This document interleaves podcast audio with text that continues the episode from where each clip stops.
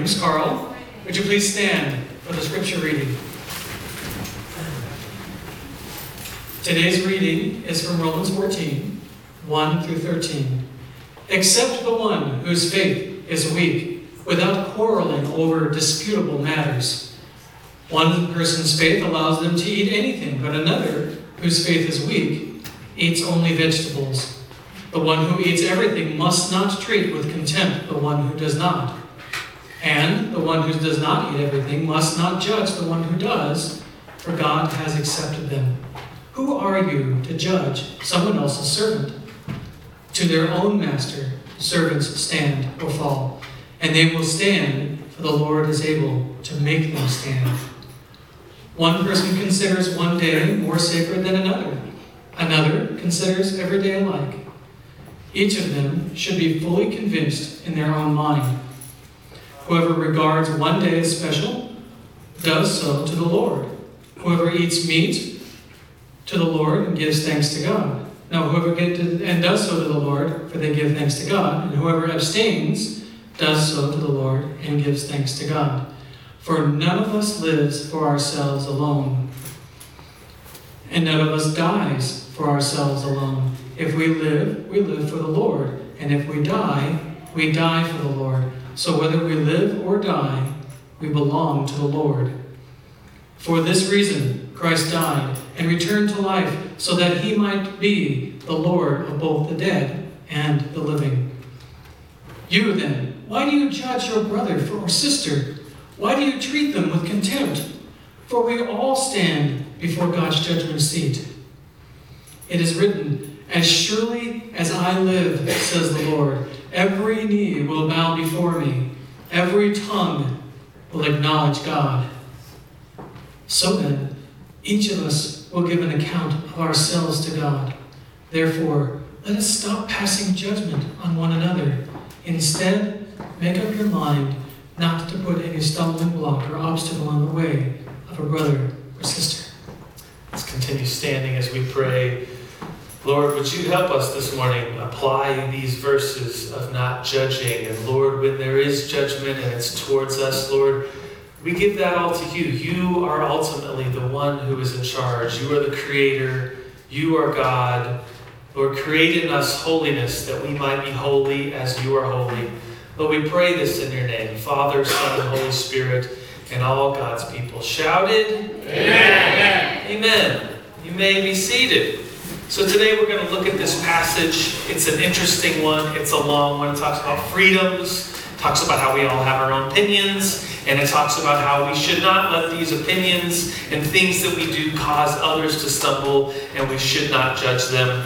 Let's get right into it. The first point this morning, we'll put it on the, the screen here, is this acceptance is important in the church. Acceptance is important in the church. Another version of the Bible puts it this way uh, in verse 1 it says, Welcome the person who is weak in faith, but not in order to argue about differences of opinion. When we gather as the people of God, it should not look like a political argument where there's people with opinions fighting back and forth. I remember I went to seminary, and so many fellow seminary students, when I was getting my master's degree, they were from different backgrounds and church backgrounds. They loved to argue and debate and put each other down and say, well, this Greek version of the Bible says it. Well, this version says this. And they would get into it, and I would constantly hear from the professors reminders like, guys, listen, let's not debate this, but rather let's discuss this. And I think that was an important lesson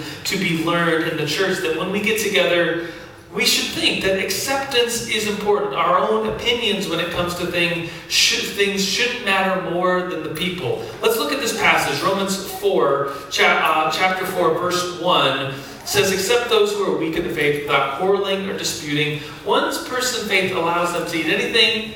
This, what is this talking about? We're going to get to the context. Let's look at this. One person's faith, allows them to eat anything, but another whose faith is weak only vegetables. It's kind of interesting. It reminds me of this bumper sticker. It, it, it maybe has some context here, but the bumper sticker is like the, the one weak in faith eats only vegetables. It reminds me of this bumper sticker that says uh, that vegetarians is the old Indian word for bad hunters.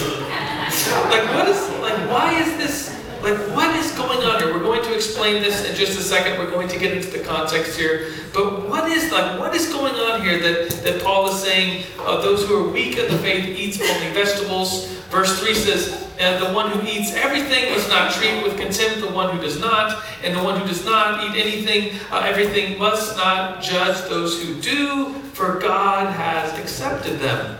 So it's talking about like vegetarians versus people that do eat meat. Like it's still a debate today. I walked as I was walking to church this morning. The stop sign next to our house says stop, and then someone underneath the stop uh, put the sticker that says eating animals. so still this, this debate is raging today, but what in the world is the context here? I used to teach uh, a Sunday school for our college ministry up at New Life North, and it was very nerdy, and we kind of prided ourselves that we were the nerds of New Life. And, and I would say, okay, let's get into some things here. Let's talk about hermeneutics and exegesis when we come to a passage that we don't know what is going on. We do need to look at the, the Greek and the Hebrew, the, the author, the audience, uh, the context, the genre, and, and see what in the world is this passage talking about. People say, you know, let's just take this passage and apply it straight to today. And we have Christians who argue about things like uh, should a Christian get tattoos? What, what music should a Christian listen to? Only Christian music? Or is classical okay? Or is non Christian? Is the radio okay to listen to? And Christians, like people like us, we argue about this stuff and we fight over it. We fight over should Christians be involved with going to work out, uh, doing yoga or not doing yoga? We fight about this stuff. Christians argue about um, which versions of the Bible in English we should we should use. Christians argue uh, that this was just last month about Halloween. It's like, what can your kids dress up at all? Can your kids only dress up as good guys and not demons? And Christians begin to argue about all this stuff, causing division over things like opinions. But I ask you again, like, what in the world is Paul saying here? If you read this passage and read it again, Paul's talking about food and meat and not eating meat. What is going on here? Well, the context, getting back to context is important. The author being Paul, writing to another world, the Roman age in, in the first century. Paul is talking about something that was very important for their day. In their day, in this time, people did not eat meat. Christians were not eating meat because meat was sacrificed to idols back then. So I've thought about like what would a modern day example of this look like? Like what what could this look like? It's something that's a little foreign to us, and so I've made up this little scenario for you. Are you ready? Yes. Yeah. So some people get together. Let's say the people that uh, that have cows and, and, and butcher the cows. They, they, they're really into the organic, uh, grass-fed, uh, hormone-free, non-GMO, et cetera, et cetera stuff for their cows. And then they take it one step further and say, you know what? Let's let's when we kill this cow, let's sacrifice it to Mother Nature. You know, like kind of like the circle of life in their mind. Like let's give it back to nature. And so they hire people who are like priests for Mother Nature, like uh, uh, uh, Wiccan or pagan or just something like they have their own thing. And when they kill the cow in a very humane way, they sacrifice it to Mother Nature, and, and the, they begin to sell this meat as meat that's been sacrificed to Mother Nature, and it's the best meat you can get. It's, it's the corn fed, or it's, it's sorry, it's the, the grass fed. That's that's the good stuff, right? The grass fed, free range, hormone free, GMO, and it's been sacrificed to Mother Nature at the time of its death. And what begins to happen is people say, this is kind of cool. I'm going to start buying this meat. This meat starts showing up in uh, little niche uh, supermarkets, and then it becomes, let's say, a few years later, it begins being so- sold all over the country at like Safeways and Albertsons and King Soopers. And so here this meat is, like you see it as a Christian. How many of you would buy? How many of you would not buy this meat if you saw it? How many of you would not buy? So I see like four hands. The rest of you are okay with buying meat? Okay, so there we are. So some of you would not buy the meat. The majority of you are like, yeah, whatever. Or maybe some of you didn't hear the question. You're like, what is he talking about? I'm trying to explain. This is the this is where we are this morning. I'm trying to explain this passage of scripture in my own little scenario for modern day. So think about like the popularity of this meat. Begins to be more and more, and then pretty soon, like they kind of like the organic, uh, the thing, you know, that that's kind of taken over the supermarket. It's like, oh, it's organic versus not. And imagine this kind of meat becomes so popular that that it becomes the only kind of meat that is sold. Like, and so it begins to be the, to the point that you can't buy pork or beef or poultry or even fish that's not under this brand of, of animals killed in the name of Mother Nature at the time of their death in a humane way. And so that's all you can buy. How many of you would rather become vegetarians than eat this meat? I, I, okay, I see a couple hands. So this would cause division, right? And so, this is the context in my own little scenario here as your pastor, uh, trying to help us understand like, that's what's going on here. In the Roman age, meat was just sacrificed to idols, and it was really hard in this ancient world. Unless you were a farmer with your own cows or goats, it was really hard for the average person to get meat that was not sacrificed to idols. This becomes a big deal in the church. You see this in the book of Acts as the stories are go through, and you see this here in Romans. Like this was the big deal of the day: meat sacrificed to idols. And Paul by the way, gives people the permission. He says, you know what? Meat is just meat. And even if it's been sacrificed to an idol, that really doesn't make anything. The earth is the Lord's and everything in it. And Paul says he's giving people permission to have their own opinions, and that's okay. Let's not cause each other to stumble. So that's the next point here. Do not cause to stumble.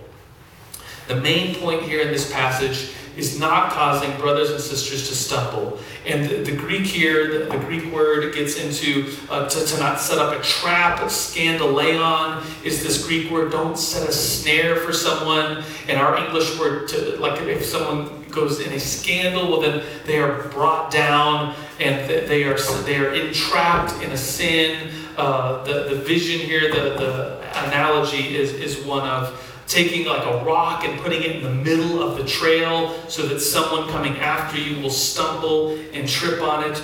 And so don't do that. Don't get caught up so much in your own opinions uh, of things that that becomes the main thing and we cause each other to argue and to stumble. And secondly, don't hand people over to like the, the desires of their flesh. Like if you meet someone, like in this weird little scenario that I made up, made up, if someone has committed to, I'm, I'm just going to eat vegetables because every meat that I can, I can only get meat that's been sacrificed to idols, and I don't want to eat that meat, so I'm only going to eat vegetables. Paul says, well, well, don't cause them to stumble. Don't bring before them a big plate of meat. Don't throw a barbecue and, and invite them in just to cause them to stumble. Don't do that. Don't don't place a, a block, a stone in the path for other people to step on and for, for them to fall upon. Don't introduce people to new things. I think about this all the time when you know our culture is, is one of just going and having fun and pleasure and getting the most out of life. And so our culture is like, well, try new things. Do you know, go out there, get it,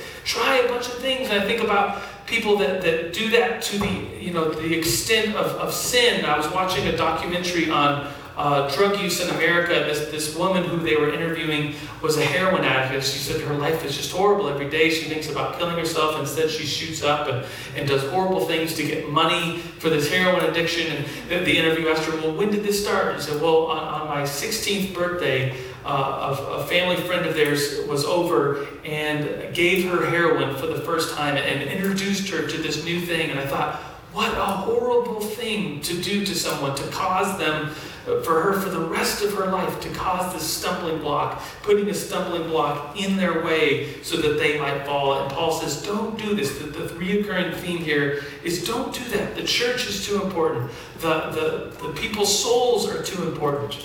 Think about uh, another similar example to this is uh, you guys familiar with the Springs Rescue Mission in downtown Colorado Springs? Anybody? Uh, it's a homeless shelter for it's got a men's side and women's side, and they don't just house people; they, they also feed them, and then they take it a step further. And lots of people who are homeless struggle with addictions of alcohol and drugs, and they have a rehab center there. And some guys in Manitou, uh, one of them went to the program, got pretty far in the program, asked me to be their mentor, and so I said sure. And his thing was alcohol struggles with he's a severe alcoholic. And he was in the program, asked me to be his mentor, so I went to the mentor training and sat down with this guy. Who was just telling me about the program, gave me the tour, and then kind of just presented some scenarios. Like like if, if you take this person out to eat or to, for a meeting, um, make sure, especially early on in the program, the first couple weeks, you don't even take him to a restaurant that sells alcohol because he could see it. He could see it from across the room and just cause him to stumble. And he said um, there was this example of someone close to, um, they, they had spent almost a whole year in the program, they're about to graduate, and their mentor uh, had invited him to just a football game with a bunch of guys. And at the football game, they're watching at somebody's house, there was a bunch of beer.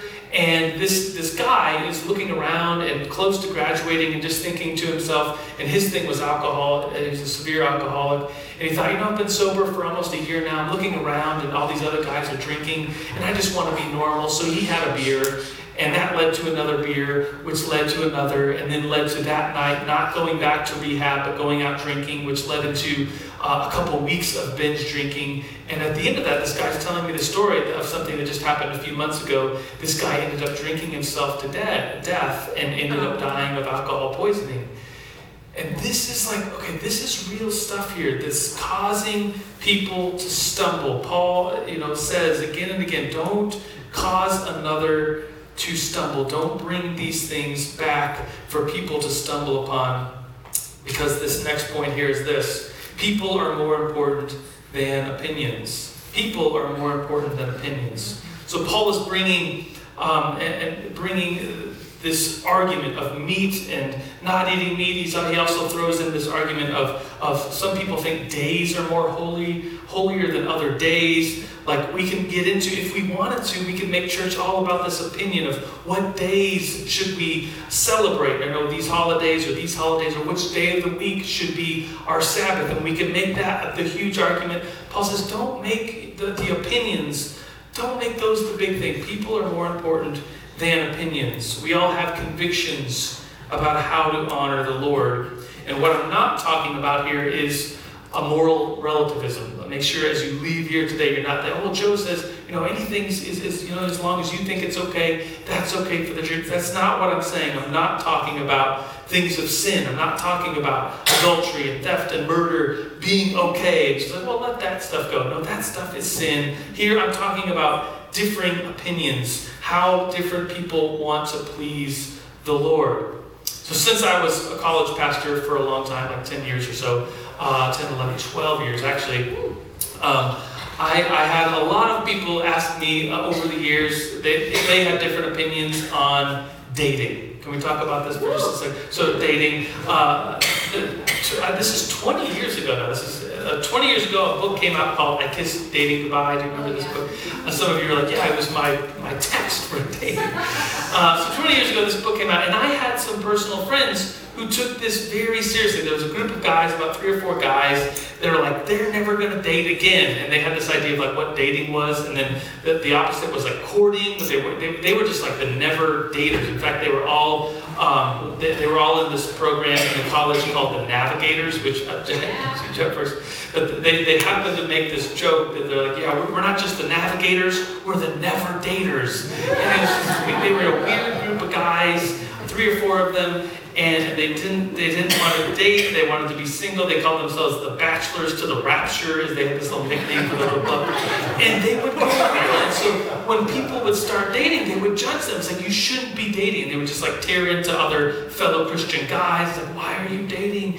And each and every one of them um, they're all they all like ended up like giving that up. They all started dating and they're all married now. And I think why they had this opinion on how dating had to work, and they were so vehement on it, and they just brought people down and they judged them. And I think why, know, looking back at that, that was so damaging to this little group that I was involved with at the church at the time. And I thought, don't do that. Like the people are more important than your opinions. Again, once again, we're not here talking about like uh, sin versus righteousness and unrighteousness. Paul, in this context of Romans 14, just comes off preaching off Romans 13, and he says things like this Let's behave decently, as in the daytime, not in carousing or drunkenness not in sexual immorality or debauchery, not in dissension, that's like arguing and debating, and not in jealousy. Verse 14 of, of this previous chapter, rather clothe yourself with the Lord Jesus and do not think about how to gratify the desires of the flesh. I think about this. Um, okay, we're not talking here about sin versus um, versus righteousness. We're talking here about opinions and debating over these opinions of how things should work or how someone should live their life, and how easy it is for all of us to start judging each other and causing uh, separation.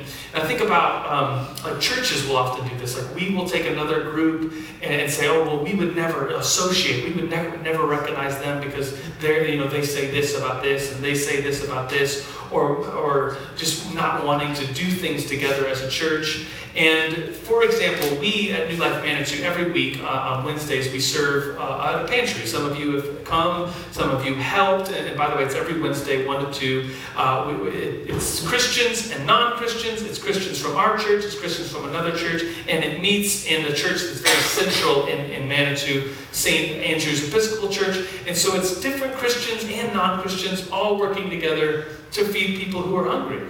And we could, like, we could begin to start debates and throwing out our opinions of this and that. Well, your tradition says this, and you guys do this, and we could just start fighting each other. Instead, for the last year, we've laid that aside can we just come together and feed hungry people for an hour every week? And, and that's what we've been doing. And there's been some remarkable fruit from that. We've gotten to feed some, some very desperate people and be there for them. I think about just this last Wednesday, there was a guy, it's from 1 to 2, so this guy came in at like 155. And, and my guess is that he's been living in the mountains. Like, this is a real story. This just happened on Wednesday. Um, I my guess he's been living in the mountains for months. And he came down and to the pantry and found out that we were giving away food. And he was so polite. He said, Is this food free? Can I, can I have this? And we said, Sure, of course. It's, yeah, take some food. And it was the very end of the pantry, so all we had was some vegetables. And we had uh, a bunch of cans of corn.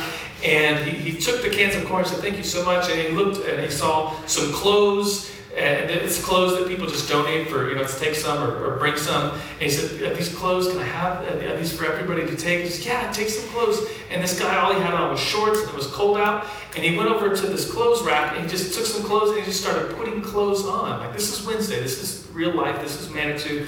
And I thought, where is this guy coming from that he doesn't have clothes right now? Like, why? It's cold out. Why don't you have clothes?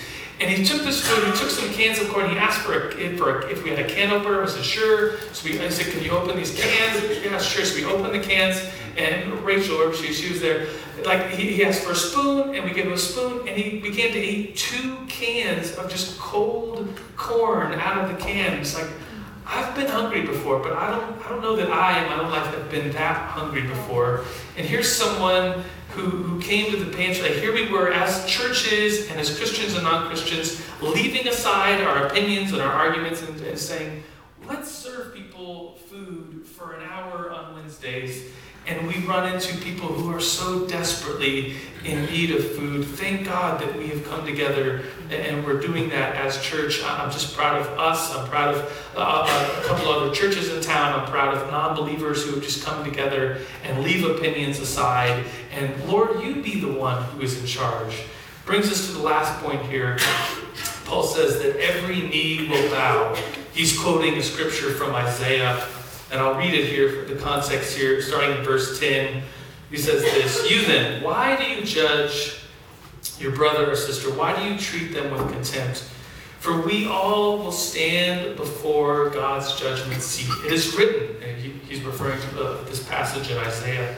As surely as I live, says the Lord, every knee will bow before me, every tongue will acknowledge God, so that each of us will be given uh, an account of ourselves to God. Let God be the judge. Specifically, Paul's here talking about people's opinions and living life and how we love to argue. It's like let's let's let the Lord be the judge. When people try to ju- judge us and we, it's, it's hard. Like I know I've been the recipient of people judging me. And I have this image that I think of sometimes. It's like an old churchy, you know, Christian image of the Old Testament. When someone is blessed by God, someone is anointed, they're covered in oil. I think about David when he was anointed king. The oil goes on his head, it drips down, uh, and all, and he's covered in like they didn't have lotion back there uh, back then, so they have like olive oil, so that was helped your skin. And when you coat your pan, like if you're cooking, you coat it with oil. Does stuff stick? No, that's kind of like why you use it. And I think about this, this churchy image of being anointed by God and people judging us and people looking at us like we're evil or bad because this, that. And I think about, well, if we are anointed by God, then that stuff's just not going to stick in our lives. It's an image that I think of sometimes when, when people are saying, well, you got it all wrong, Joe. I think, you know, if I'm anointed by God and I'm just caring about what the Lord thinks and He's the judge, well, then, Lord, anoint me so that this will just not stick to me. And I think about the what Paul here is saying is don't pass judgment on other people. Don't be that in somebody else's life and have your own opinion of something and, and bring people down for the purposes of bringing yourself up. The whole theme here in the book of Romans uh, that we found as New Life, the subtitle of this sermon series is Faith in the Faithfulness of God, faith in the faithfulness of God, that if we truly trust the Lord as Him as our judge, He is the creator, He is the one in charge, then He is the one that will judge it. We don't have to be that for each other when it comes to our opinions. I think about, um, kind of as I conclude here, what, what does this mean for us going forward in this church service? Uh, we always conclude with communion. I think about what communion represents is, is trusting the Lord that He is the ultimate one who is in charge. He is the one that, that gives grace and, and life and mercy to us. And when we are, I think about some of us in here like, oh, the Lord is going to judge us. I think, well, that for some of us, that, that's like, oh, what's, what's He going to do? What's He? How is He going to judge? I'm a little nervous about that. Well, He's the Lord, and, and we should fear Him. He is the great judge, but He is also merciful, and the the the image of communion is Christ's death on the cross, His mercy, His body, His blood shed for us that we might be fully covered and fully restored before Him and being made righteous. So, would you bow your head this morning with me? Lord, we respond to this teaching, Lord, and we ask you to make us right. Lord, would you cover over us? With your mercy. Lord, we are all guilty of, of judging other people with, with our own opinions. And of course, we are all just the recipients of being judged at times or being bullied or being um, accused of things that maybe we didn't even do, things that other people have and they put on us. But would you bless us and would you anoint us so that only what you believe, only what you say about us, there are things that we would believe about ourselves, that we have been made righteous and holy. Lord, we take uh, this moment to stop and we, say, Lord, would you forgive us of, of sin? Would you forgive us of, of being people who, who come before you and, and are not. Um, we, are, we, we, take, we take, Lord, we, we take from the, your creation. And, and Lord, we, we judge other people, but Lord, you are faithful to cover over us with your mercy and your grace and bring us peace. So, Lord, we respond to you. We lift up your holy name in this place, Lord. We love you. Amen. Would you stand with me, everyone? We're going to say this prayer together that we say each week. It's a, a prayer of asking the Lord to forgive us. It's a prayer of um, responding to the Lord and, and, preparing our hearts for communion. If you'll say these words with me in unison, we'll, we'll pray them. It says, Most merciful God, we confess that we have sinned against you in thought, word, and deed, by what we have done and what we have left undone. We have not loved you with our whole heart have not loved our neighbors as ourselves. We are truly sorry and we humbly repent. For the sake of your Son, Jesus Christ, have mercy on us and forgive us, that we might delight in your will and walk in your ways to the glory of your name. Amen.